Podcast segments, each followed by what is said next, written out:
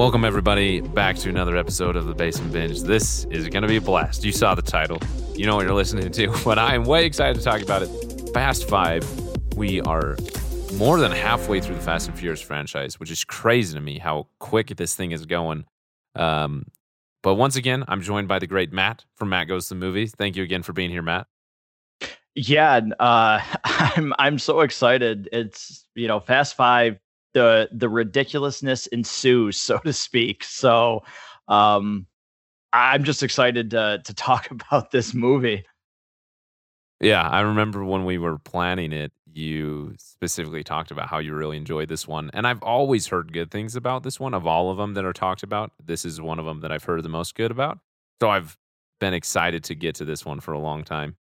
So we will get started in our very, very first segment, 2 cents. Everybody knows this is a spoiler-free 2-minute reaction that you give to the film, you know, up to 2 minutes. So, Matt, I'll let you go first. You know, what are your spoiler-free thoughts about Fast Five? Yeah, spoiler-free. This one's a little bit easier to talk about, to talk without spoilers in this segment for me. And going back and rewatching it, I kind of watched it with fresh eyes. And even though I know how ridiculous this series is, man, did I have some like laugh out moments during this movie of this is where it really started to jump the shark, so to speak, with just, all right, so everything's out the window. Physics, logic, whatever you think should be acceptable. It doesn't exist in this world. And I love it. It embraces the crazy and absolutely runs with it. But again, with that being said, this is a movie that the joke family, there's some real strong themes about family and these characters in this universe and how much they care about each other. I think there's actually some really strong scenes in this movie that I really enjoy, that I think helps balance some of the craziness. That's one of the things I really, really like about it, is to me, there is a real sense of family in this movie. There's some actual scenes that you can grasp onto that have meaning and have relation to them. And then you can turn around and just say, well, that was ridiculous to look at, but man, was it fun. So to me, this is a perfect blend of both categories. And I really do I love every second of this movie. Yeah. Great 2 cents. I didn't mean to cut you off if I did, but hey, I just want to kind of add on to what you said. I feel like this is, just to kind of get into my 2 cents here, one of the best.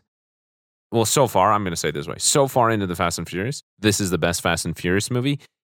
Not like, and I don't mean that like, oh, this is the best movie ever. You know, we'll get to that more later. But of everything that makes up a Fast and Furious movie, this is the best one. Like, this is the best at the ideas of theme. This is the best ideas of driving, I would say. This is the best with the ideas of the characters of that each one of these actors are. This is the best with like ludicrous action that is super engaging and entertaining to watch.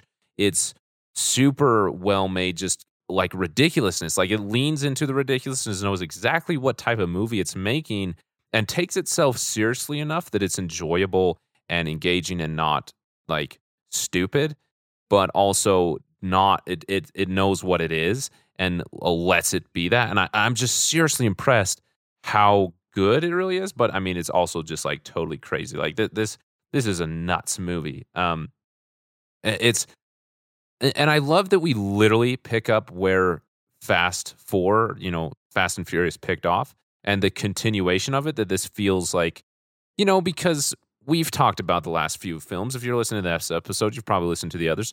Sequels and the continuity between sequels within this series is a weak point up till now. I would say, you know, like, The difference between Fast 1 and Fast 2, they're like not even connected. And then Tokyo Drift was like an anthology film, and then Fast and Furious was like a soft reboot of it. This is like the first time where it feels like a genuine continuation of the events and stories, and the action is good. I would say that Justin Lin, his style is rubbing off of me. I Last episode, I mentioned how I thought he directed a Star Trek movie. It was Star Trek Beyond. And when I watched that for the first time, I didn't really like it.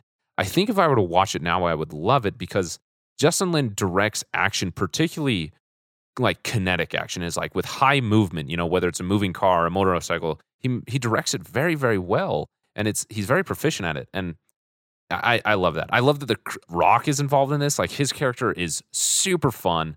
I love that it's like a heist movie type thing. Like this has all the same elements that makes like an ocean movie's fun, like an Ocean's 11 or whatever it is. All the same elements of that this film has as well, while also being a totally ridiculous Fast and Furious movie.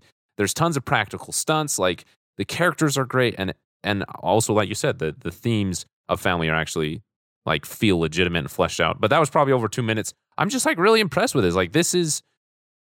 Because it's easy for people to like the Fast and Furious movie. Like, I have no problem if you love these movies, if you think they're the best thing ever.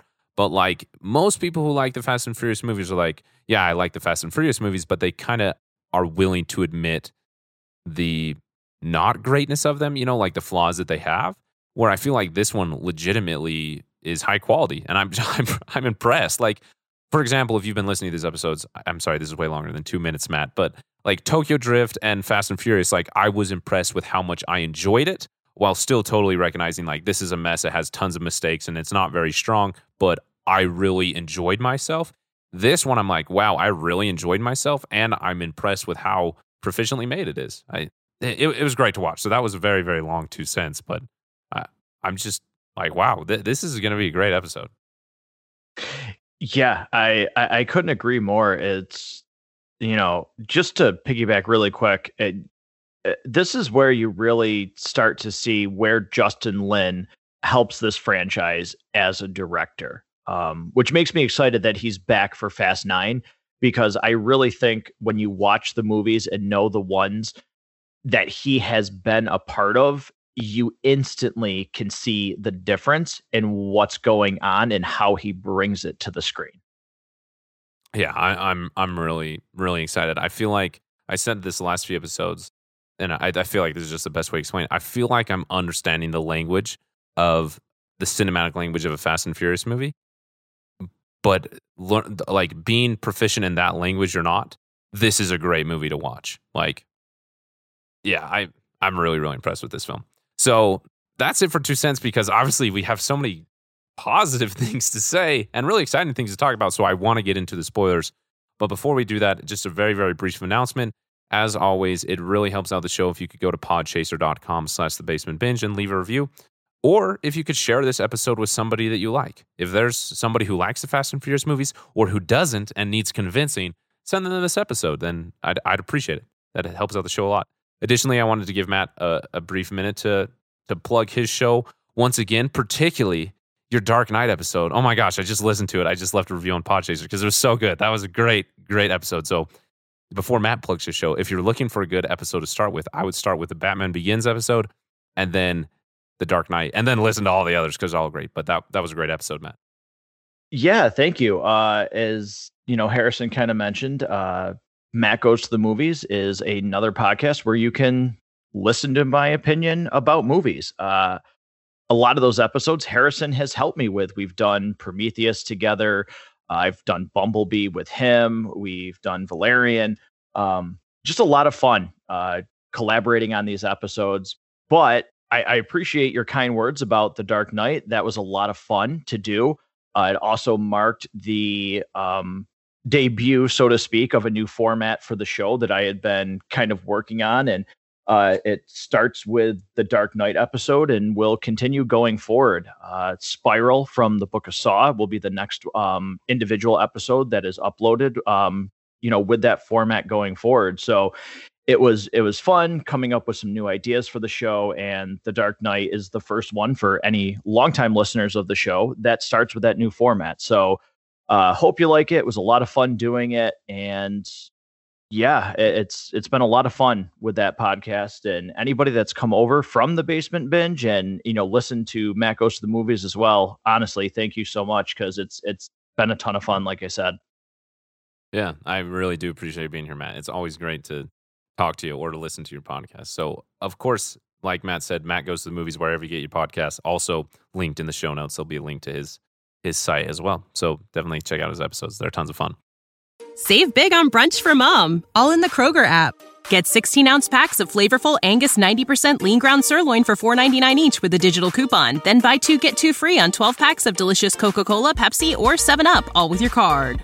Shop these deals at your local Kroger today, or tap the screen now to download the Kroger app to save big today. Kroger, fresh for everyone. Prices and product availability subject to change. Restrictions apply. See site for details. Okay, with those announcements, the 2 cents out of the way, we can get into the spoilers. But I forgot to do this before the spoilers. We're going to do our Rummage for the Rotten segment, which is the segment which you have when there's another guest on the show or another individual besides myself, where we get to guess who we think is going to like this film least, whoever the rotten will be. Even if we like it, we give it the same reels out of 5. We're going to rate it out of reels because that's Matt's thing. He does reels on his show. So we're bringing that over here for the rotten. But yeah, we're going to guess who we think is going to give it the least amount of reels. And that person will be the rotten. Even if like we both say 5 reels, but one person's like 4.99 reels and the other one's a solid 5, then, you know.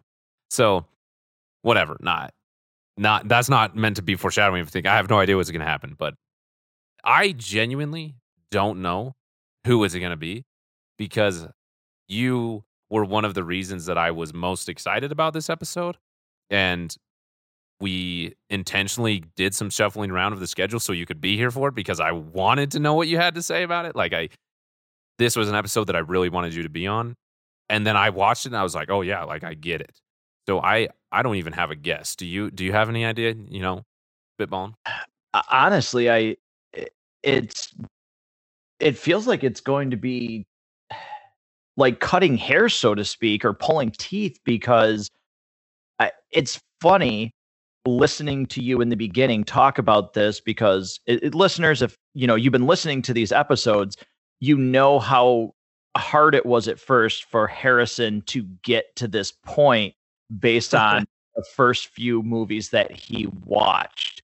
And to hear you almost like giddy in a way to talk about Fast Five, I'm having a hard time saying, so who likes it the least out of, you know, again, I don't know if this is how it goes, but you're 4.99 reels and I'm 4.965. Where's the rotten in that? So exactly, your guess. I'm going to flip a coin on the table, and if it's heads, it's me. If it's tails, it's you. I don't know. It's just up in the air, really. Yeah, which is fun. That's one of the things that, for example, even with Tokyo Drift and even Fast and Furious, Fast 4, whatever it's called, I feel like we both enjoyed those to a larger extent. Definitely Tokyo Drift more than Rob. But talking with those, it was easy for me to go in and have an idea, someone here is going to dislike this. Now, I don't know. That's an exciting thing to have a movie where you can be confident that the people you're talking about it aren't going to have too many complaints. That's an exciting conversation to have. So who's the rotten? I don't know. One of us. I really don't have a guess. For the purpose of actually giving a guess, I think that I might like it just slightly less, but that's just because it's my first time viewing it, not because it's any less good. But really, we're going to be splitting hairs, so there's really no rotten, which is one of the best things that ever happened to this segment. So even our pal who's not with us on this episode, Robbie Rotten, could ruin this. Yeah, it's true. I don't think he could, and I wish he could have been here because he could have redeemed himself from that new nickname. But you know, he missed the boat.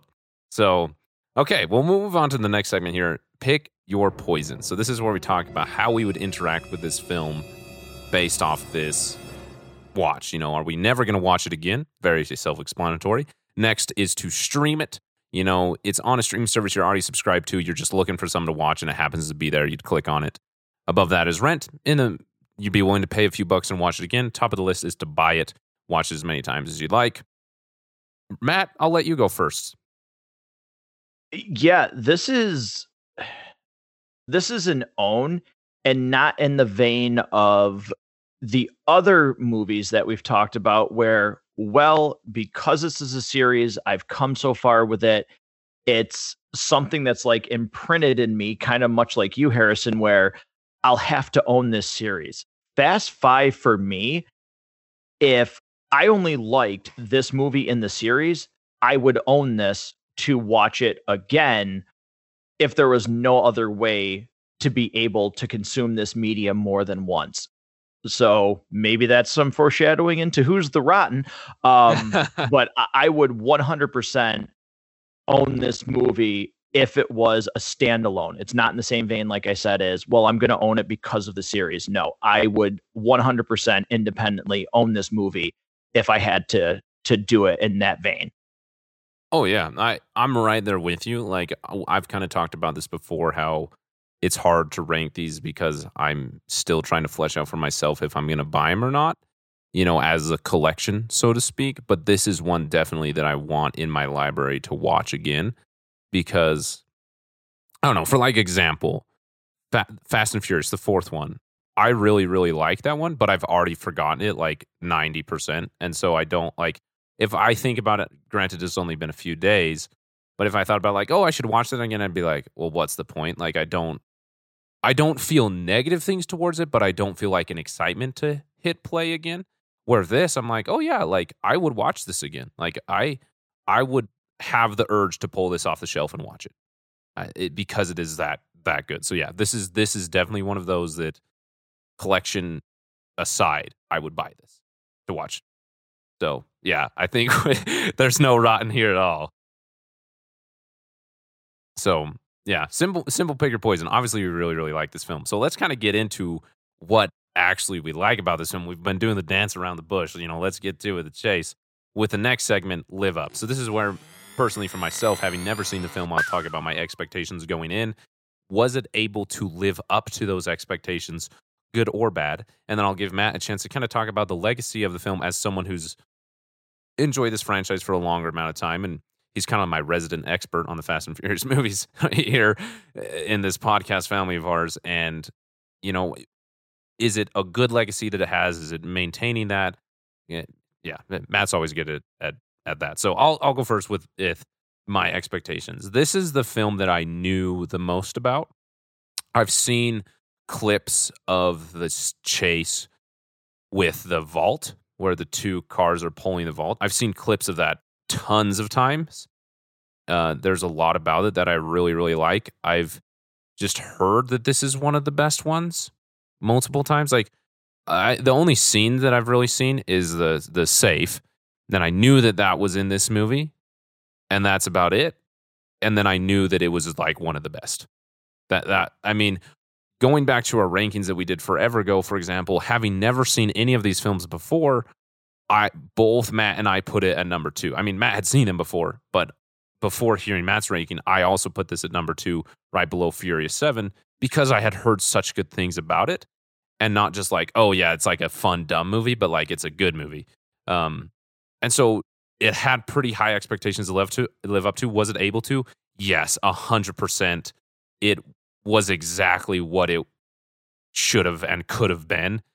You know, whether it was the scene with the safe, or whether it was everything that led up to that, or whether it's the scene where the team comes back together.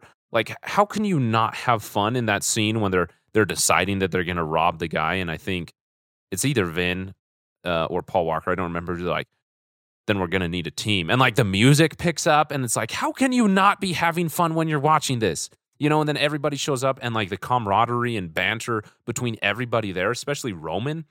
Like, Roman Pierce was a character who I really didn't like in Too Fast, Too Furious. I thought he was annoying. In this one, he's hilarious. Like, I like these people, and I'll talk about more in this in the final segment. But like, one of the biggest things that we've talked about a lot in the franchise inquiry segment is, how has this been so successful? And one of the biggest reasons that we talk about is that people like these characters. People like this crazy family that is the Fast and Furious family. Watching this film multiple times, I found myself endeared to this crazy ragtag group of people.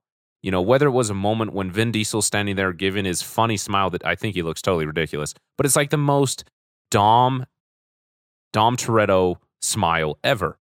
And like, there's a relationship between him and Brian O'Connor that I just like love. I love the relationship between Brian and Mia. There was just so much about the ideas of family, the ideas of crazy action that is Fast and Furious, that this film finally lives up to all of those jokes and stereotypes about the Fast franchise in the best way. You know, additionally, there was just tons of effort to make it with practical effects, and they are incredible to watch. Like, you know, some guy who thinks he's the hotshot in Hollywood compared the Avengers films to theme parks, amusement rides. He doesn't know what he's talking about at all. I'm just kidding. And I feel like this is like a really, really successful film at being that in the best way possible. Like, it was really just a lot of fun to go on this ride, you know. And Matt, you also talked about that. Sorry, this is a little long, but the other expectation I had is that you mentioned this was the film where The Rock shows up, because apparently a fan had told Vin Diesel that he should bring in The Rock, and then the fan thought that they'd be together, fun on screen together, and oh my gosh, were they right. Like, The Rock shows up, and I was like, obviously I've seen later films, I know about Hobbs and Shaw, I know that he's in Fast 9, like I knew that he was kind of with the team. So when he shows up and he's the cop hunting him down, I'm like, what? Like, it like kind of put me through a spin, but like, every scene he's in with his sweat just dripping off him like crazy, which I thought was kind of funny. I was like, this, like, I love to watch this. Like, I get it. I like it. You know, I've had the moments that are small moments, but this film and so many moments more like, I get it. I get why people like this series. I get why it's made so much money. I get it. I get why Furious 7 was such a big deal to people. I get why Paul Walker passing away was heartbreaking to people. Like, I get it. And it was fun to have fun watching the film just on its own, but it was also fun to get it, as I've been saying, of what it all means. And it was just, I'm obviously, if you can't tell, I had a great time watching this. But Matt, what are kind of your thoughts about the legacy of the film, or your own expectations about it? Yeah. You know, again, like, seeing this for the first time when it first came out, you know, the thought of it was kind of when he was going back and forth on what he wanted to be called, but Dwayne Johnson or The Rock, and, you know, growing up a kid, a wrestling fan as a kid, like, I had already known who The Rock was way before. I was already a fan of his. You know, he was so much fun to watch during my WWE craze days when I was growing up, and seeing him become an actor and then watching him grow as an actor and things like that. You know, I had so many expectations for him coming into this franchise, and seeing some of the ridiculousness in the trailer and just being involved. I had really high hopes for this movie during my initial watch when it was released in theaters. And even back then, it did everything I wanted and more. I was like, God, this was so much fun. Like, I remember walking out of the theater and thinking that this was an absolute blast. I had an amazing time. And I still, to this day, have a blast watching this. Like, nothing in rewatches for me falters. I don't get any less enjoyment out of this. I don't know, maybe if I had to honestly think back on it, this is like the 7th or 8th time that I've seen this movie. Oh, wow. Yeah. Like, I don't have any, like, I don't have different feelings about it in a negative way. Like, well, that isn't as funny as I remember it, or that wasn't as good, or the movie ends and I still am like, yeah, that was fun. Like, none of that has faltered over the years and over the rewatches. So it certainly lived up to the expectations. It has stayed on that course over time. And Harrison, you know, talking about like the legacy of the franchise, again, you're seeing it, you know, why this has stood and lasted as long as it has right now, because you can't help but adopt this on-screen family as sort of your family, so to speak, in a weird, like, funny way to say that. But you just said, like, geez, I care about these guys. Roman Pierce, who I could not stand in Too Fast, Too Furious. I thought his character was terrible. Right. He's great. You root for him. You have Han, who was instantly a fan favorite in Tokyo Drift. And it's just, oh my God. The bond that I talked about with Dom and Brian is even more relevant in here. The bond between Dom and Mia and Brian and Mia's relationship and Ludacris, who, again, I mean, I don't think we can not laugh about the weirdness of, this was a guy who ran a garage and was, announcing jet ski races through a megaphone. And now all of a sudden he's some super tech guy out of nowhere. Like, I don't know when he took those classes or where that skill was in Too Fast. So I get it. I totally embrace like some of the ridiculousness of where these characters are and what their skills are compared to what the character was, but it works. You can't help but root for this ragtag group and feel something when they might be in danger, or when they laugh, you laugh, or when they're emotional, you understand why they're emotional. I am getting giddy just talking about this Fast family, because this is a movie that makes you root for these guys and you just have and girls, and just have a good time. Like, again, for me and Harrison, I think it's the same thing. Not everything has to be, I put quotations, an Oscar-worthy performance, and like, oh, critics say like this should win awards. I just sometimes want something that makes me feel good and enjoy cinema. Yeah, this is it to a T. This makes me enjoy cinema.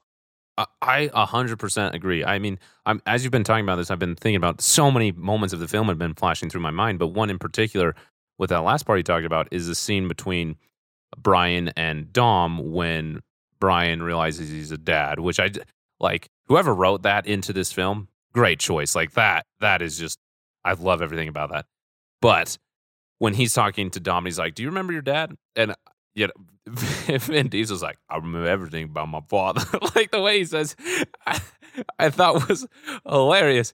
But I like felt that moment between the two of them, and I was like, I love what is happening on screen right here. Like, do I think that these are two super talented actors who are just like the best in the world, and this is the most powerful emotional response I've ever had? No, like that, but that's not why I'm watching it, and that's not what I've ever expected it to be, and it's not what I need it to be. Like, these feel like brothers who I am in this, weird camaraderie with, and they're having a moment together through the craziness of life, like all of us are. There's a strange authenticity that it has, while also not being like the, Oscar type authenticity that people look at foreign films, So it is great to just enjoy. I mean, like, even like those two characters, I'm so sorry, I really don't know what their names are. The two Spanish guys, Leo and Santos, I think that's their names on IMDb. I'm totally guessing.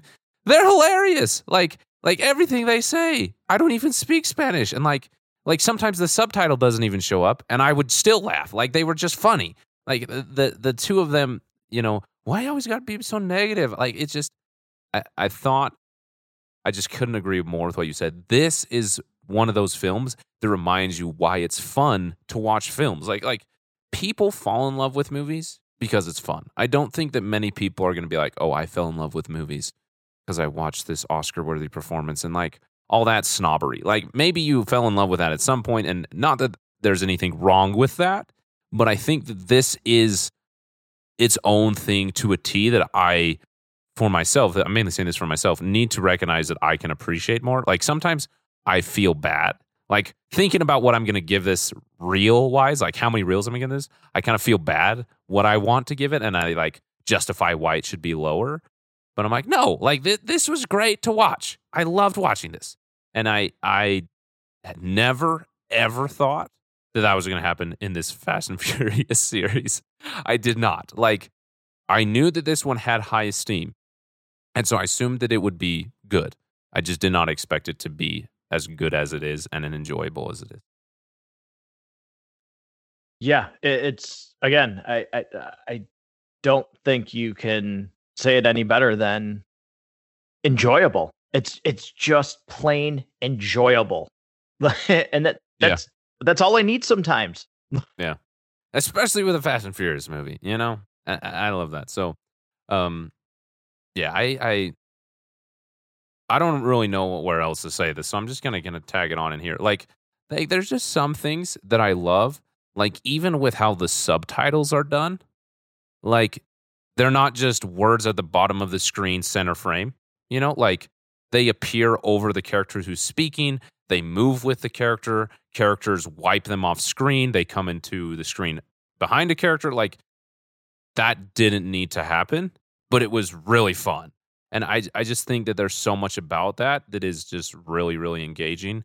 And I can't say this enough. Like every part of this film that makes a Fast and Furious movie fun is like firing all cylinders. Like great racing's ridiculous action is all there. And the ridiculous action is filmed and done practically with really great style to it. The emotions of family and the motivations of the characters are really strong and like the foundation of this film. And like I was impressed by how much the theme of family doesn't feel like a joke. Like when Vince comes back and there's multiple times these came back. Kind of like the first time he comes back and Brian goes to fight him and Dom yells at him. He's like, if he said he didn't do it, he didn't do it.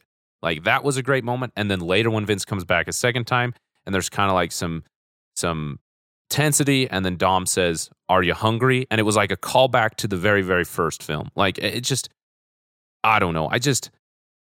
I had no idea that I would care that it was a callback to the first film.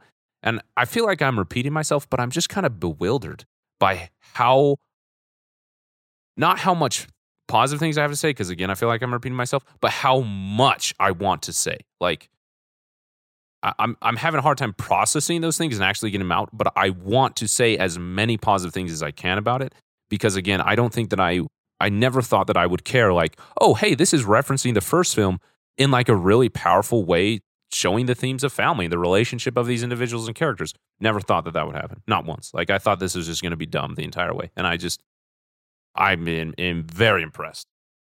Yeah. I mean, you talk about, emotion and, if you don't mind it, when they're going to split up and it's Dom, Brian, and Mia, and, Dom's like, we're going to go this way. And she's like, I'm pregnant. You for a second, like, honestly, I forget that it's a character saying she's pregnant to this character, Brian, because the way that he reacts to her being pregnant, gee, I would have thought that's really his baby, for God's sakes. Like, yeah. Jordana Brewster just told Paul Walker that she's legitimately having their child. And it's just like, you feel good for them. And then the way that Dom just kind of subtly sits there and they all, she's like, promise me we're not going to split up. Like, it sounds so silly to say, but you just can't help but feel in this moment, you can't help but feel good for these characters. Like, yes, what a great moment for you. Like, what a great moment for you. And in the same vein, though, if you don't mind me skipping to this part. Oh, of course. Take it away. The group steals 4 cop cars. Okay. They steal, they steal 4 cop cars. But then, as I'm watching this movie, my inner voice stops and goes, first of all, nobody's out. Like, nobody's out at night. And they drag race stolen cop cars with the sirens bursting for $1 million bet. And I just go, this is the most ridiculous nonsense ever. It's so far-fetched, and it's so silly, but guess what? I'm grinning ear to ear now because I love it, and I don't care. And to have something that is so dumb and ridiculous on paper, and you just don't care, and again, I'm going to repeat what I said earlier. Just, it's a good time. Like, I had a good time. I don't care that it's dumb. I don't care that it doesn't make sense. Fine. Just entertain me. And good Lord, I'll repeat it again. This movie does that all the time. Oh yeah. I agree with you that like when they line up for the cop car drag race, I was like, what the like in my head, I was like, really, this is happening? But then they start to talk about like they're wagering how much money it is, and the way it's filmed with one of them lining up one at a time, and the way Roman's talking on the PA system, everything about it, I was like, yeah, like this is totally got to happen. Like there is no other way that these characters would do these things. And it is great to watch. And you're like rooting for Brian to finally beat Dom, and then he does, and then they joke with him that it was like a baby gift. You know, like it's just... And later they come back and like the celebration that everybody has when Mia tells them that they're pregnant. Like, man, that was another great moment. I just... And I love that what you brought up earlier when Mia tells Brian and Dom, and that she makes them promise that they're not going to split up, how that stays true for the entire film. I mean... It's just great. And I'll say one last thing about this. I mean, we really could talk about it forever. If you got more to say, definitely say it. Don't feel like I'm rushing you out of it. But one thing about this film that I found really, really fun is it's a heist movie. I feel like as I've been watching this, I'm seeing that like each film of the Fast and Furious movie so far feels like a different, like a Fast and Furious take of a different genre. You know, I talked a little bit about that in Tokyo Drift, and this definitely feels like not just a heist movie, but like an Ocean's movie. Like the same type of motivation, the same ridiculousness of the heist, the same like training type, like we got to get these ridiculous skills down thing, the same type of prep, the same type of like last minute things that go astray, the same type of getaway that's like a fake out that's like some totally fun thing that it reveals later. Like it feels like a great Ocean's film. And one of the things that is important for these type of heist films is that you have to want the people stealing to succeed. Like it's not a good film if you want them to get caught. And one of the reasons that I want them to succeed is because of something that you said earlier. You can't help but feel good for these people. When they're in a room together and enjoying themselves, when they get away, they make the money. You can't help but feel like, yeah, like they deserve it. Like I'm happy that they're happy type thing, which again, as these words come out of my mouth, I'm like, are we really talking about a Fast and Furious movie? I'm bewildered. Yeah. And you know, everything that we've mentioned, it's not even, he's briefly been talked about. It's not even talking about Dwayne Johnson / The Rock's character, Hobbs, who is fantastic and has great scenes with Diesel. And you can have these moments where it's absolutely ridiculous, but then you can have the confrontation scene where, you know, he goes to arrest him and he's like, I don't feel under arrest. He's like, oh, it'll sink soon, boy. Just let it. And there's actually like, I still rewatching it, I had tension there when they're face to face, and there's been memes about that and stupid little things that like make me laugh. But like in the moment when that scene's happening, I'm like, there's tension. Like there's tension there because it does feel like on screen, like there's two alpha males who aren't going to budge, and it's interesting. And then when they finally track down the team and they get into that fight, and it's, feels so visceral and physical and raw when Dom and Hobbs are fighting and just going through walls and slamming each other into things. Then you get that aspect of the movie, and it's like, okay, this all, like, again, that also works. I don't feel that there's an element of this movie that falls flat on me at all. And again, we're talking about the Fast and the Furious for anybody that might be confused if we've just ventured off into another movie. Like, no, we're still talking about Fast Five. Yeah, I mean, I agree. I mean, they're something that makes fight scenes and stunt scenes better is emotion involved in them, like actual motivation and emotion that feels realistic. So, for example, that four-way cop car drag race that they have, totally feels like a bunch of dudes out for the night who are all into cars having some ridiculous fun for $1 million. You know, like that feels like something that they would do. When Dom and Hobbs are fighting, their fighting style, their reactions feel serious. When Dom sees Mia and his eyes like open wide and he like gets this strength to stand up, I was like, well, yeah, like that's Dom. Or another, earlier in that fight when he's kind of pinned on the car and Hobbs has his arm kind of pinned behind his back. Like, how many times have we seen that exact position as like the final move on the guy? Like that's a hard thing to get out of legitimately. And Dom's like alpha male attitude that like, I'm not going down no matter what. And like he gets up, like it just feels so, I don't know, visceral. I would like to steal your word. I'm very, very impressed with it. I keep saying that because I am, and I don't know how to say it any other way, because it's just, I knew that this one was going to be good. I knew that the chase with the safe was going to be good. I knew that there was a little bit more practical effects, but I don't think that I was prepared for how good it was at all. And that's not like a diss on the Fast and Furious franchise at all. I know I tend to do that a lot, but there's films that you just don't think that they're going to come together in this way, and when they do, you're just like, what? Like this, like when it hits, it hits. You know, it's firing on all cylinders, and it's a great, great film to watch. So if you are someone who's listening to this and you don't believe us, just go watch the movie, and then you'll believe us. It's seriously great. We're a long way, just to reiterate, we're a long way from you giving up on the franchise almost. Yes. Yes. Yeah. This versus the Too Fast, Too Furious. Totally different feeling towards it entirely. Totally different feeling towards Brian O'Connor. And I didn't think that my feelings about him were redeemable. And I think it's great.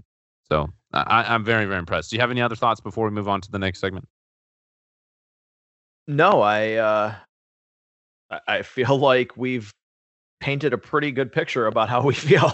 Yeah, me too. I actually feel like, you know, having a podcast, I know you can definitely relate to this. There's things that you want to say about a film, and no matter how much time you prepare, how much you script out, sometimes at the end of the day, I'm like, I didn't quite portray how I feel.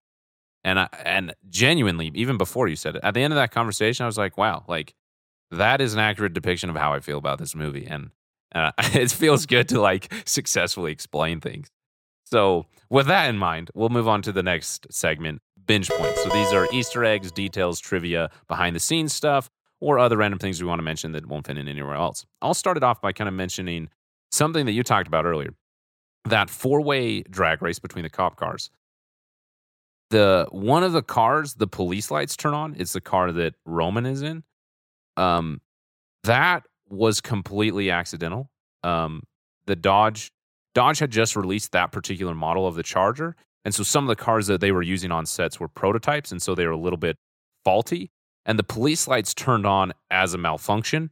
Like, they actually turned on when they were filming, but accidentally. They weren't supposed to. It wasn't in the script, but they just kept filming, you know, because that's what you do on a movie. After filming, they looked at it, and they're like, no, we're going to keep it, because that feels like Roman, like something that the character of Roman would do. And I think it adds to it perfectly, because it really does. Like when they turned on, I was like, oh yeah, like that's something Roman would do.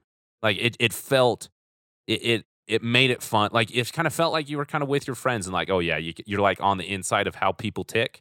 It was fun to see that. And then to know that that was a mistake is even better. Yeah, no, it did. Like you said, a simple error, so to speak, felt like something this character would do. So again, it's like, yeah, we just got to leave it in there, and that's so funny. I don't know if you've ever actually seen it, but one of the things that blows my mind about this movie, you mentioned it, is that vault scene. Have you actually watched the how it was made video?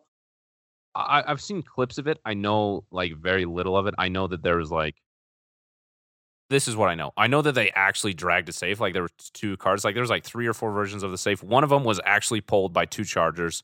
Another one was like like a safe that was like built around a small car that someone was driving. And then there was another one that I don't remember. Oh, yeah. Then there's the one that like when it rolls through the bank, that was like an actual safe that they like catapulted and actually rolled through the bank. But that's all I know. I haven't like, I don't know which one's which when I'm watching it. I just know that happened. Yeah. The safe is like a real 9,000 pound vault. Oh, really? It is used in 98% of the scene. Oh my gosh, that's ridiculous. You might think that it's CGI, you know, that's all abundantly CGI. Like, no. Some of the things that happened during that scene were, like, not planned. When it rolled through the concrete pillars, like, it wasn't planned at all. Like, right at the beginning when it kind of like drifts to this. Oh my, really? Yeah. Like that just happened. That video, for anybody that has seen Fast Five or loves that scene, or, you know, maybe you watch Fast Five because of this episode, I cannot honestly stress enough how to like watch that video. And it's called, you know, it's just behind the scenes Fast Five vault chase. Watch that video in its entirety because it's fascinating how real it actually is. It's incredible that they did this. Oh, and all of the driving is real. Every single shot of driving footage is real. Yeah, I remember there's a Corridor Crew in Greater YouTube channel where they do their Stuntman React series, and one of the episodes they did was they had a professional driver on the episode, and they reacted to this clip, and he talked a lot about it. I don't remember much of the things he said, but he like really broke down the complexity of the drivers of the two Chargers and how difficult it was for them and how serious their driving had to be, how they had to drive in unison with each other. Obviously, I don't remember the things he said, but listening to that was fascinating. Like in that moment, I remember being like, wow, that like really is impressive, the amount of work that went into that. And I think it's super cool that there was, one of the complaints was the overuse of CGI. And so Justin Lin and the team was like, hey, we're going to devote a serious amount to shooting things practically, which I think is interesting. I was researching about it. Apparently this film was originally it had a schedule of 2 months, which I think is a ridiculously short amount of time, but 2 months. And it actually ran over schedule, ended up taking about 6 months. And the reason it was only supposed to take 2 months is because they had 3 different film units filming simultaneously. So like 3 different crews were filming for 6 whole months. That's like equivalent of 18 months of work to get these things. And it like pays off. Another practical stunt that was done, the very, very beginning when that flatbed truck slams into the moving train, 100% practical. No CGI. That's not miniatures. It's an actual flatbed truck colliding into a train so heavily that it almost derailed the train. As you can see in the film, like the train almost tips over. That was a real train that was almost derailed. I'm like, what? Who approved that? Like, who has a train that's like, oh yeah, sure, drive into it, you know, almost derail it and destroy everything in its vicinity? Like, how did they get that approved? That is crazy. And the thing is, you like feel it. You feel the like force behind all of that in the moment.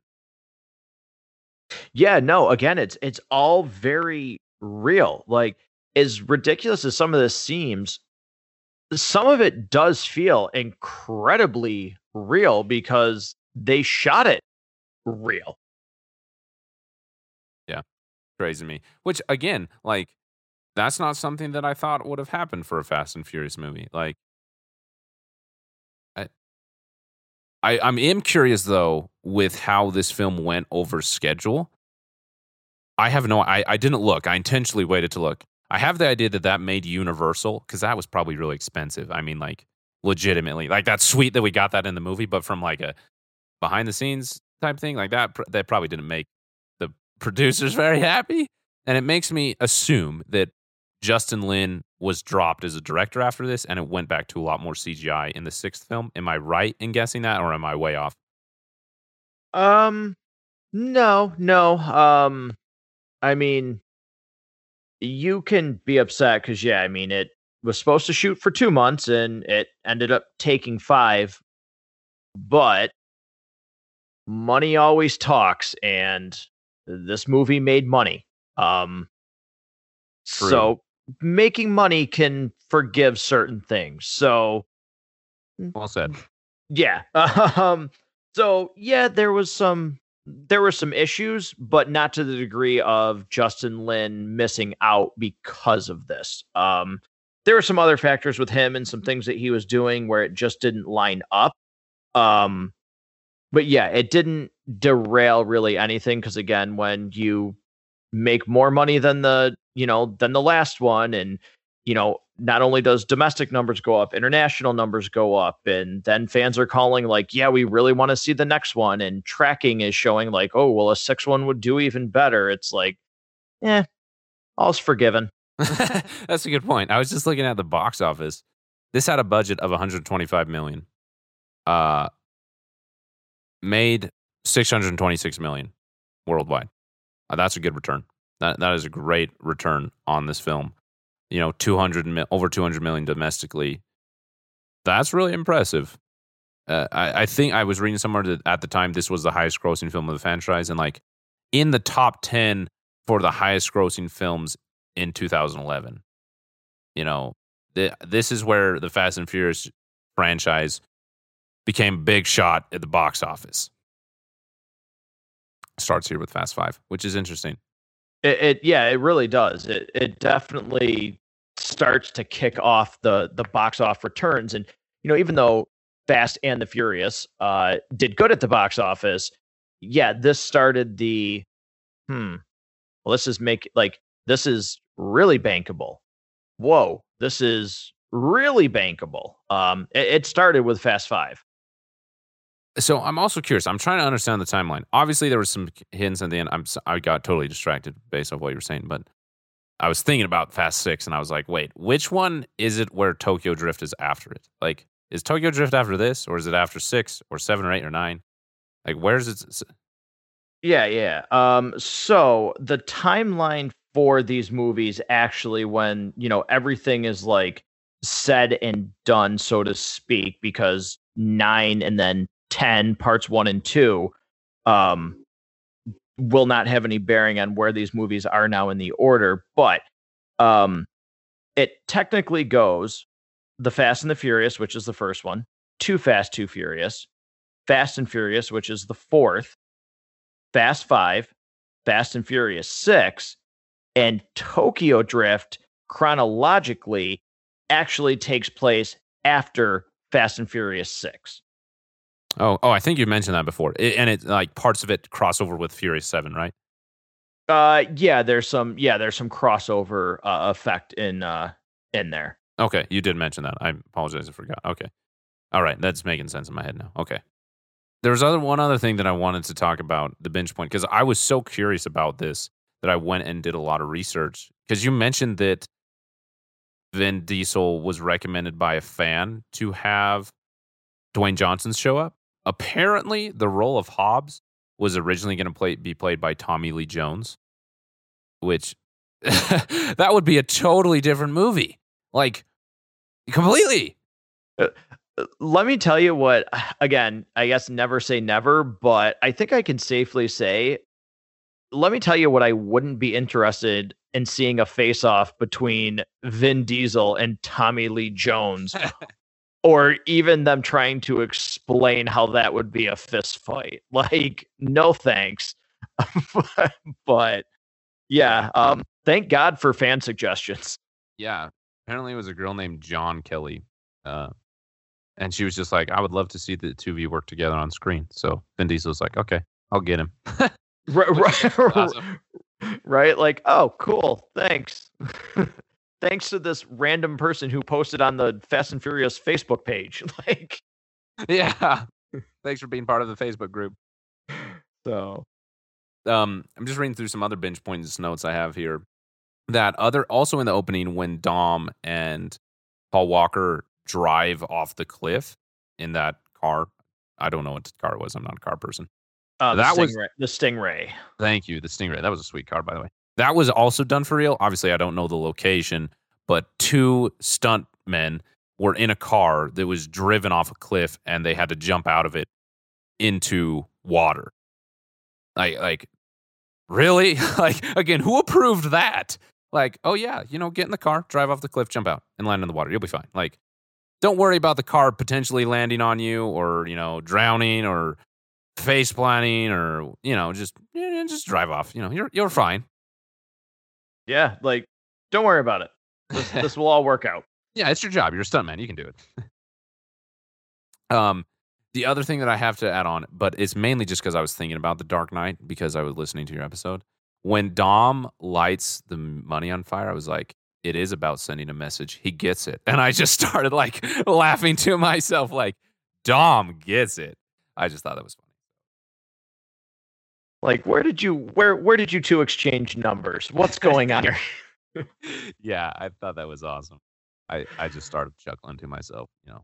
So me by myself watching Fast Five, cracking up at my own jokes. What a life. Right? Good old Fast Five. Yeah, those are all the binge points I've got. Do you have any others? No, I think I think you accurately depicted the ones that just again are like just funny to think about. Yeah, I mean, I also just think it's great that the franchise had made enough money and had enough, you know, clout, so to speak, to be able to get these ridiculous things approved. You know, like, you and me aren't going to show up to Universal and be like, hey, can you pay for us to crash a flatbed truck into a train? Like, for real, you know? I would have never thought that something that started with the Fast and the Furious would ever have the ability to lead to this. You know, I don't think anybody ever thought that. And I'm grateful that we are here because it's been fun. Yeah, definitely. Tons of fun. So with that in mind, let's move on to the next segment, least and likes. I'll let you go first. I'll have you talk about your least favorite scene, if you have one. And we'll go from there. Yeah. I mean, my least favorite scene is really like the only thing I don't like about this movie is I think it's just, and it's so weird that this is actually in this movie because it seemed to have gotten away from a lot of this, and especially for this character, is the scene with Gal Gadot where they're trying to get, you know, a way to unlock the vault. And it's pretty cheesy, and it's just like, it's a pretty good miss in a movie that's a lot of fun. It's ridiculous. It's... you know, her character, regardless of like kind of how you feel about her, I think I remember you saying like you're not really a fan of her, so to speak. You don't think she's particularly that great. But again, to like use the trope of women in that role and everything, it seemed like the franchise was getting away from that. And to have one scene like focus on that, just it felt like a literally myth. Yeah, like it felt like a huge miss to me. And an otherwise pretty stellar movie. And I did say the word stellar because, again, it's fun. So that's definitely like my least favorite thing about this movie. Yeah, I had two scenes that would be my least favorite. And that one was definitely the one that I was going to mention because that was the other thing. I forgot to mention that in Live Up. That was a scene that I knew about. It was in the Fast and Furious saga. I had no idea where it was, but just... thinking about it, I assumed it was near the beginning, you know, in the early 2000s. I felt like that fit the maturity of a film that was about cars in the early 2000s. And then when it didn't happen in whatever one she shows up in first, I think Fast and Furious, when it didn't happen in that one, I was like, this happens after that? Like, this happens into the 2010s, and I was kind of shocked. And then when it happened in this movie, like, it got to that scene, they were talking about the handprint, and it showed her sitting there. I was like, oh, no. Like before she gets up to walk, when her and Han are sitting there, I was like, oh, no, it's in this movie? Like, come on, really? So I agree. That was definitely a low point that was like, what? And it also felt so out of left field. Like, yeah, I don't have anything else to say about it. Yeah, like... You assembled the team, and it was like, we need somebody with skills. We need somebody that can talk their way out of anything. And we need someone who looks good in a bikini. Like, like I forgot. Like, I didn't remember hearing that line when you were assembling the team that you would need her so that some guy could grope her back end. Like, so yeah. It's just, it's totally unnecessary. And it definitely seemed odd that it was in the script and then got filmed. And then somebody didn't, it seems like somebody would have been like, we can go back and probably figure out a way to get this like info without this scene. But yeah, it is what it is at this point, and it's done. But yeah, definitely the weak point for me.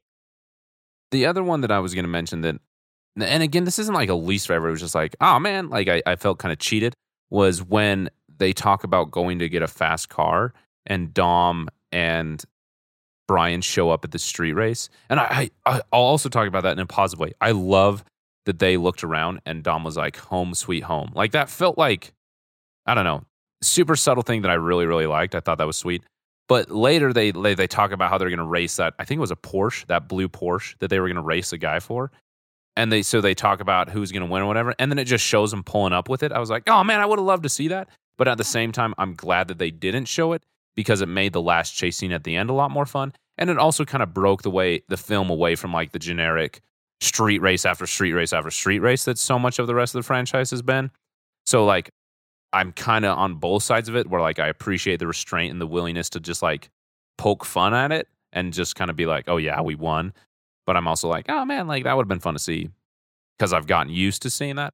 So I'm still kind of flip-flopping on that one. Yeah, no, I would definitely agree there. Are we at the point where move on to favorite scene? Oh yeah, definitely. Take it away. Yeah. I mean, I have a couple, for various reasons. I mentioned it earlier. Obviously I really enjoy the scene where Mia, you know, tells Brian that she's pregnant. I like that scene. There's, again, I feel genuine emotion there that you feel good for these two characters in this universe that they're going to have a baby.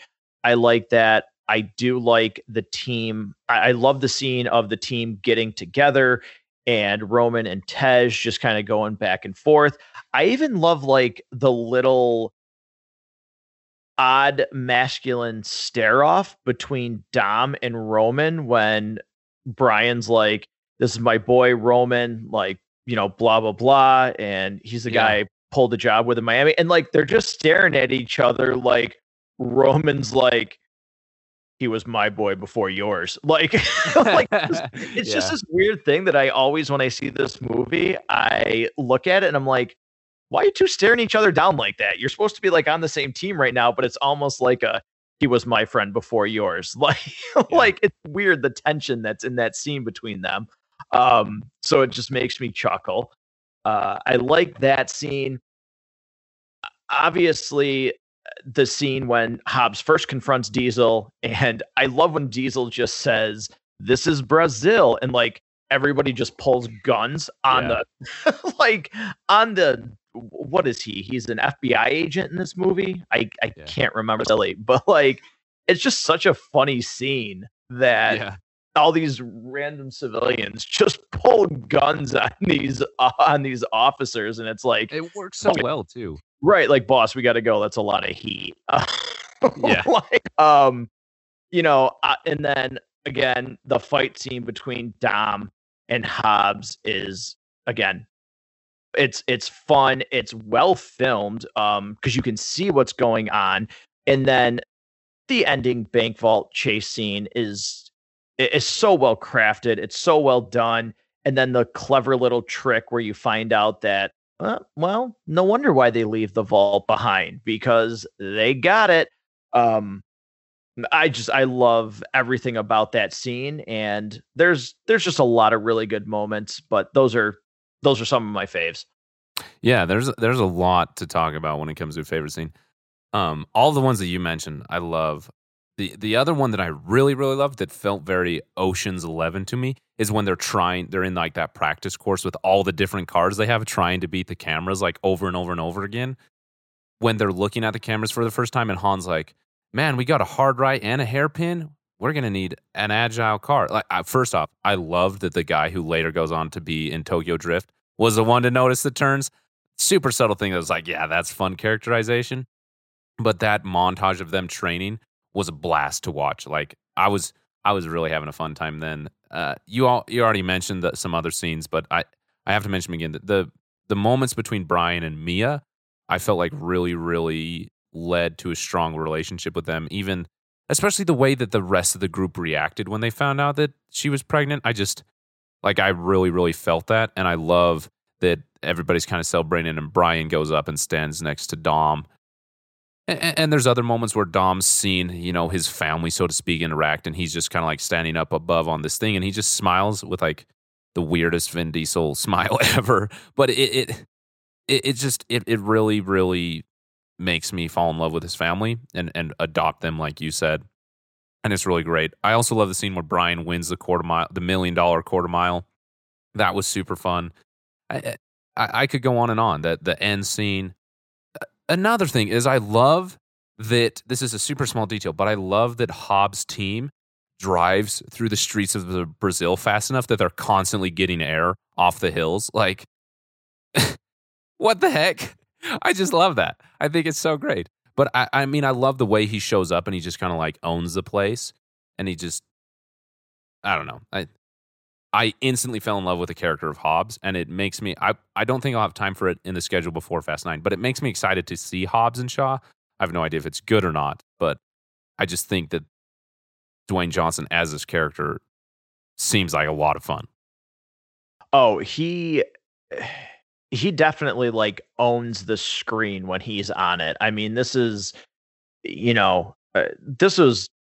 before his like peak, but man, this is where you could really start telling like this guy's got it. And if you know anything about Dwayne Johnson, the guy's work ethic, what he puts into a character, what he puts into anything he does in his life, man, it translates on screen, and you can't help but just be glued to this individual. Oh yeah. Oh, yeah. He's an animal, you know, like even the physical shape that he got himself in to be this physical presence. Like, he makes Vin Diesel look like a twig. Vin Diesel is a very large man. And I think that it's great.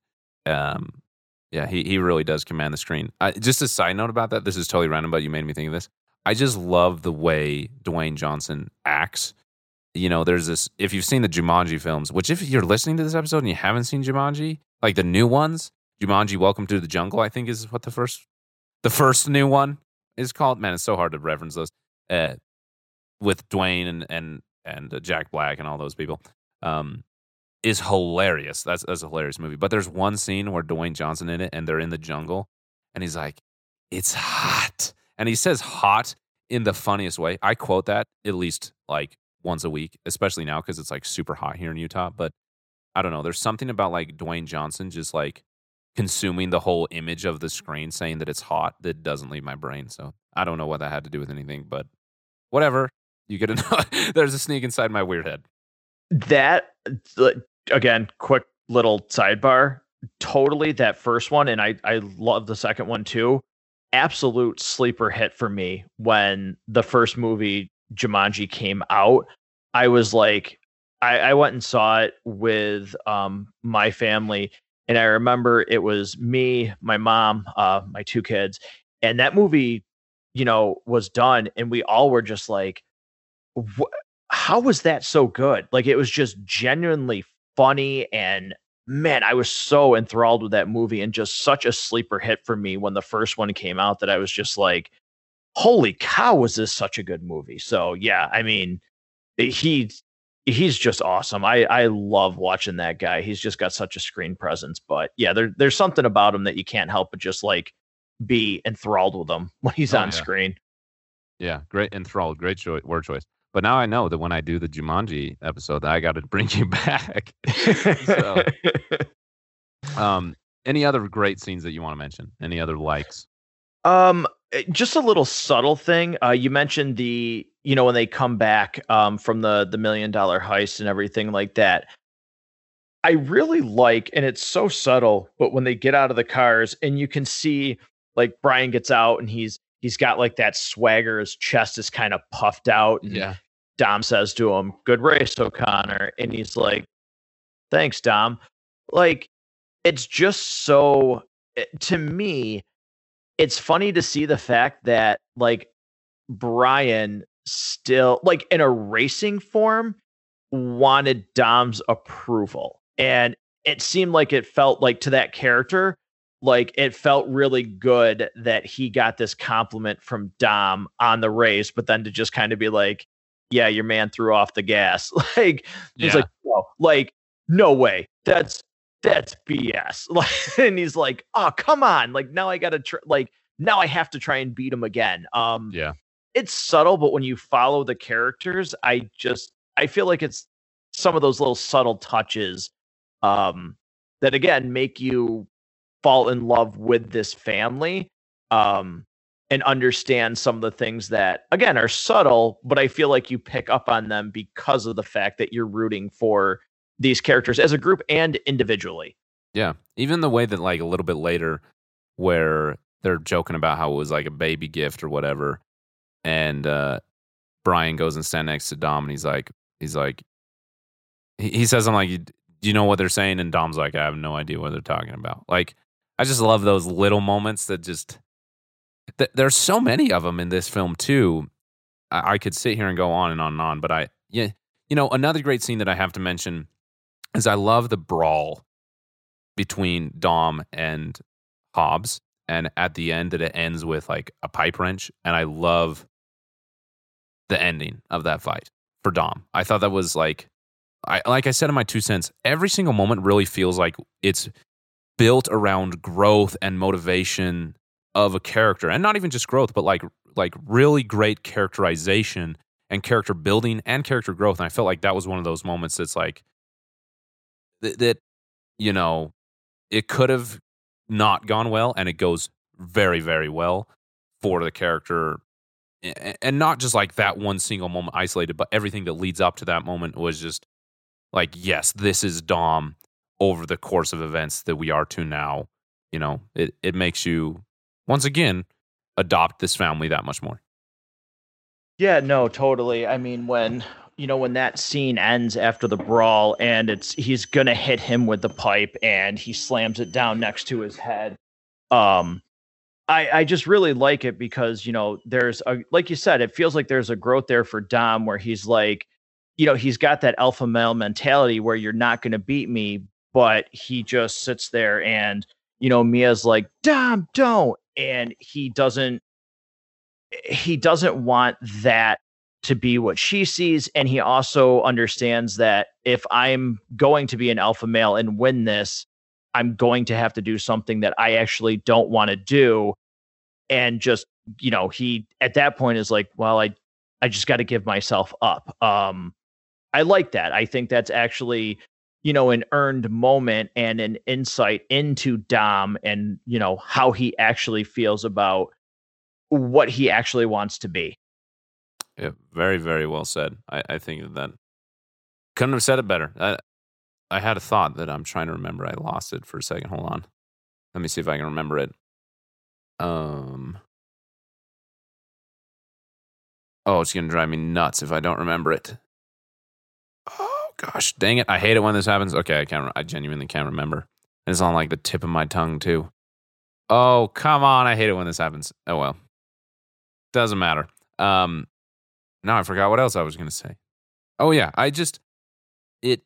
Oh, I remembered. I remember my thought. Oh, this is the best. Okay. The other scene that I really have to mention is that the entire time, like I knew that Hobbs was a part of this Fast family, so to speak, at some point. And so when he shows up as a cop that's hunting them down or the FBI agent, I was like, what? Like, how does that work? How do they become a team? And I was continually like, okay, this is going to be dumb. Like, something's going to get him to flip. You know, is it just going to be like, oh, they decide like, oh, yeah, let's take down this guy who's even worse than us together? Like, that'd be really stupid. And so I love the scene, this is going to sound weird, where Hobbs' team dies and that's his motivation to be willing to go after Reyes. I thought like that fit everything we had seen about the character of Hobbs for the short time in the film so far. Additionally, I love the slow-mo shot of Vin Diesel walking up with a shotgun. Like, it's so dumb in the best way. Like when it's happening, I'm like, yes, like that is what's going on. I thought it was awesome that way that scene is filmed and put together. Yeah, that's a great scene, both for the motivations of Hobbs and how it affects him, but also for the relationship that Dom and Hobbs form right there and what it shows about the nature of this Fast family. I thought it was great. I love that scene too. So I think that's enough favorite scenes. If we don't stop, I think we'll both keep talking. So we'll move on to the very, very last segment here, franchise inquiry. So this is, instead of following, we're talking about the messages and meanings, which we have done anyway. I've switched it up to franchise inquiry, where we talk about why this strange franchise that started out as a street racing film with light speed inducing nitrous is now an incredibly endearing and fun and successful franchise, and how it has been able to do this, particularly what this film had a role to play in it. And I think we've talked about this a lot, but I think that this is one of the many, many films that makes this family and the idea of family not a joke. And that is incredibly important for the long-term success of it. Yeah, I think, obviously, like you said, we've talked about it, but, talking about it with you and this being the first time that you've seen these movies, it's clear that, when I've been asked this question before on these episodes, I think about the first, and even though the second movie is, not good at all, it's my least favorite of these movies and everything. And even the fourth one, I can't help but think about what I know about this franchise and why I was saying, well, family and this and chemistry and, the way you've been talking.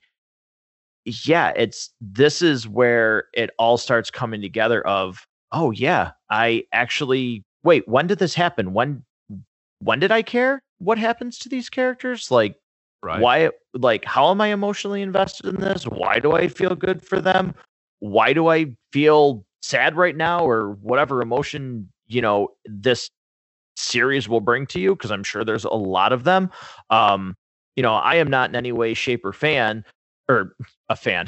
I am not in any way, shape, or form, like a super fan that think these are the greatest thing ever. And certainly there's some fans that just, are absolutely head over heels about this franchise. And again, more power to them.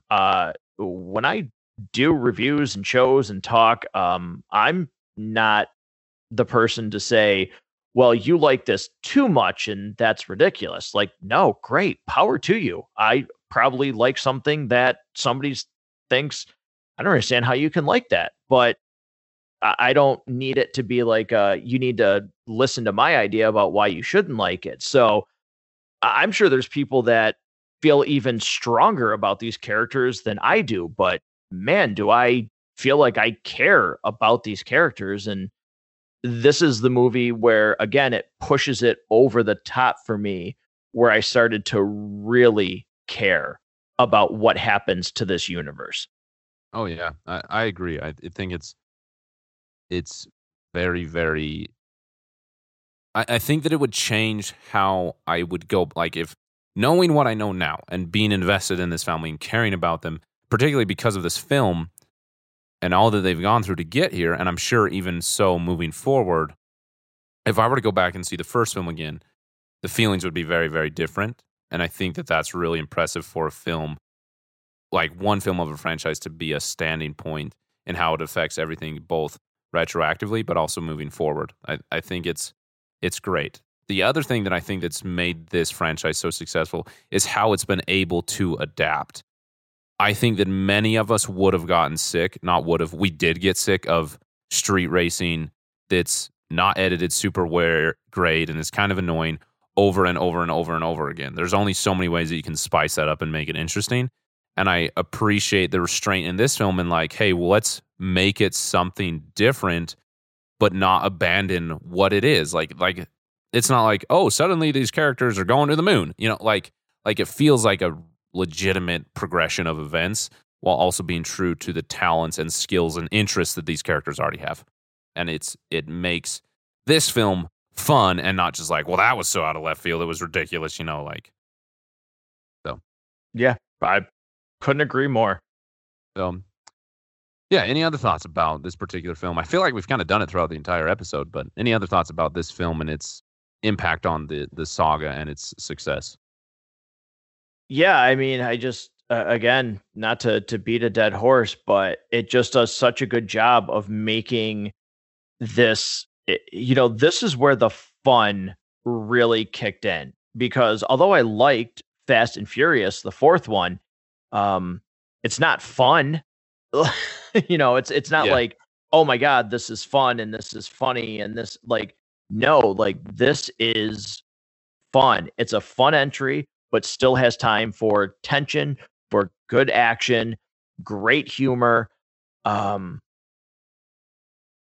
it, again, it adapted. It knew, which is super hard to do. It knew what it needed to be. But again, you have to give credit because, like we've talked about, Diesel listened to fans. Like, this is a franchise for fans, made by fans in a way of speaking, because they've made suggestions. He's listened. Credit to, you know, from what I can gather from things, credit to Universal for allowing fans to have influence and allowing, you know, Vin Diesel and Paul Walker at the time and whoever else, you know, was involved to really kind of have the reins and say, look, this is, you know, this is what we need to be. It's refreshing because you've seen it before with so many studios where, you know, regardless of what you think, you know, look at the Suicide Squad from DC, and well, Guardians of the Galaxy came out and we went and changed the entire tone of Suicide Squad because, oh, we think this is what it needs to be, instead of, you know, letting the movie be probably what it should have been and having it be successful. You know, it was the studio that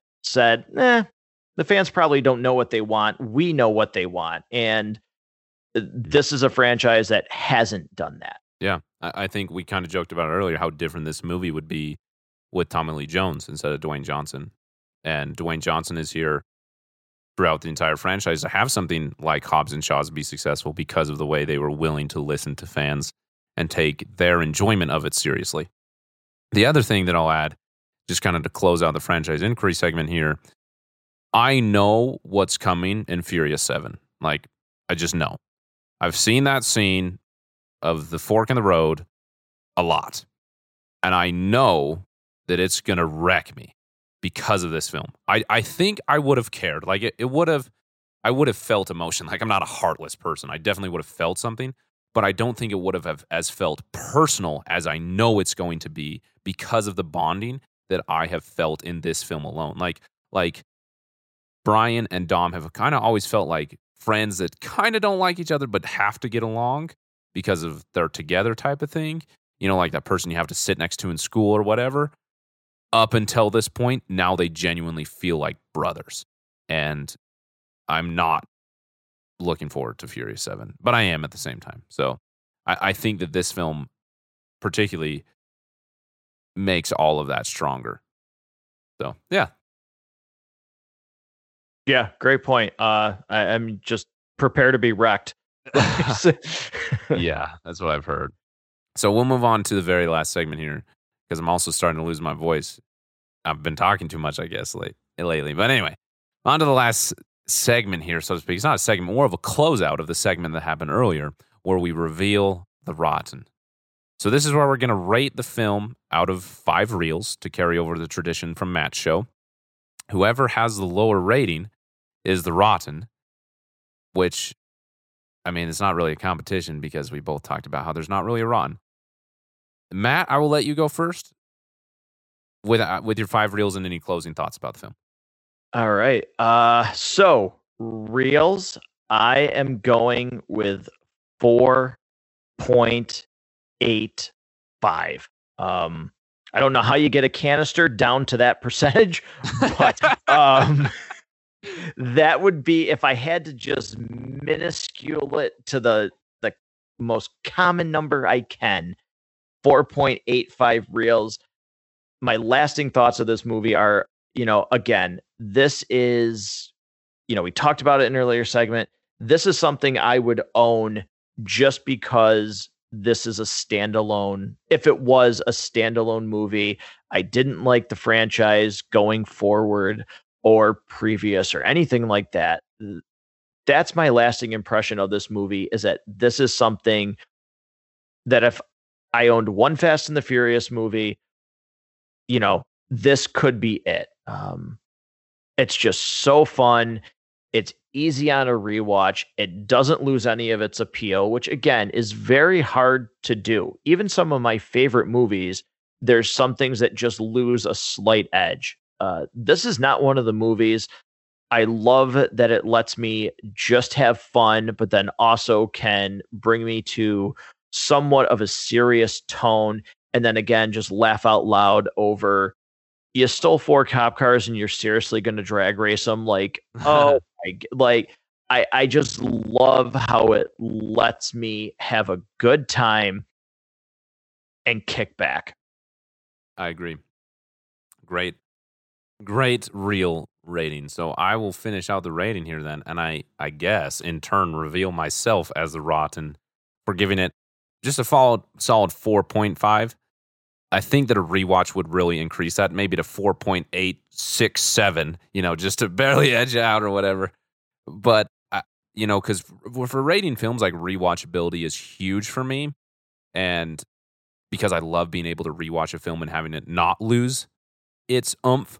And from what you say, it sounds like this one doesn't. And I'm sure that it does. I'm just not 100% sure because I haven't experienced it yet, But from the first watch, if you couldn't tell through this episode, I was kind of blown away by how much I liked it. So it's just a solid 4.5. This really is just a great film to watch. And I had no interest in this franchise, and now I do. And this was really, really engaging. And franchise or not, this is still the film that I would enjoy on my own because it kind of combines so many elements that are really, really fun, in addition to having great performances and some great heart to it and all that we've talked about. So that is kind of it. This has been a long episode, almost an hour and a half. I never thought that a Fast and Furious episode would be this long, that I would have this much to say, but that's what happens. I really, really do appreciate you taking the time to be here, Matt. I know that's late for you. I know that you had a long day at work. So I just, again, because I appreciate you and because I love your show, I want to give you one last chance to plug your show. This, again, what a long way we've come from, wanting to do the Too Fast, Too Furious episode. Like, all right, we can talk about it for 7 minutes. Can we get out of here, please? Oh my God, I love to talk. I want to talk about Fast Five, and I just, could keep going. But no, it's been a blast doing this episode. Thank you so much. I love collaborating with you. It's always a great time. But again, for any listeners of this show, I'm Matt from Matt Goes to the Movies. Harrison is gracious enough to always plug my show in his show notes, even in, Don't Think I Don't See It, with your standalone episodes like Cruella and everything like that, that there's a link for me right in your show notes, which is absolutely amazing. It's so cool that you do that. So, any listeners that have also picked up my show because of that, I sincerely thank Harrison. I thank you guys for being part of this process with me, because it's kind of funny that, anybody would even listen to a show. I don't know if you ever feel like that, Harrison, like that. Oh, yeah. I do. Like, it's a funny thing to think about, but I'm humbled by it. I sincerely appreciate it. I look forward to bringing more episodes. One of those, like I mentioned earlier, will be Spiral from the Book of Saw. We're doing the Loki series. I've got, Equilibrium coming out, a movie with Christian Bale. I will very soon, by the end of this month, be releasing The Dark Knight Rises to complete my Christopher Nolan Batman trilogy. And there's a couple other things in the pipeline that I'm working out before I make announcements, but I look forward to making some announcements of what else is going to be coming to the show, because I'm really excited about it. Oh, hearing you talk about that, I'm very, very excited. And I totally know what you mean. It's always interesting releasing your thoughts about a film or your creation, whatever it is, into the void of the internet and, you know, waiting for some response back. And the response that has come from you in the friendship that we've developed has been one of the best things that's come out of this. So I really, really do appreciate you being here and how fun it's been to be on your show and have you here.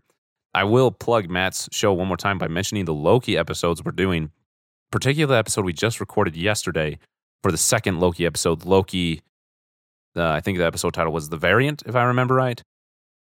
That was one of the funnest and funniest episodes I've ever been a part of. Like that particularly like the last few minutes of it was just hilarious. So if you've been enjoying the Loki series and you want to find a place to start with Matt's show, I recommend that episode because it was a roaring of a time. So thanks for letting me be a part of that, Matt. And thank you again for being here. Yeah, thank you, man. It's always a pleasure. Yeah. And you know, I appreciate that you appreciate that your link is always in the show notes. But as Vin Diesel says, there's always room for family. Seriously, though, of course. So thank you so much, Matt, for being here. Thank you, everybody, for listening. Thank you for leaving reviews on Podchaser, for sharing the show, for reacting, letting me know what you think about it. And thanks for downloading and enjoying this. Like I just said, sometimes it's a little bit concerning releasing your thoughts and your creation out into the void of the internet and being able to know that people are downloading it and finding it and hopefully enjoying it is something that is fulfilling in life to know that people appreciate things that you do, and not in like a conceited or arrogant way, but I just genuinely appreciate all of you for downloading and listening to the show. I had no idea that anyone would ever be interested in this, and however many there are or are not, I'm grateful for all of you. Thank you so much. But once again, my name is Harrison. This is The Basement Binge, but that is all for now. Ciao, ciao.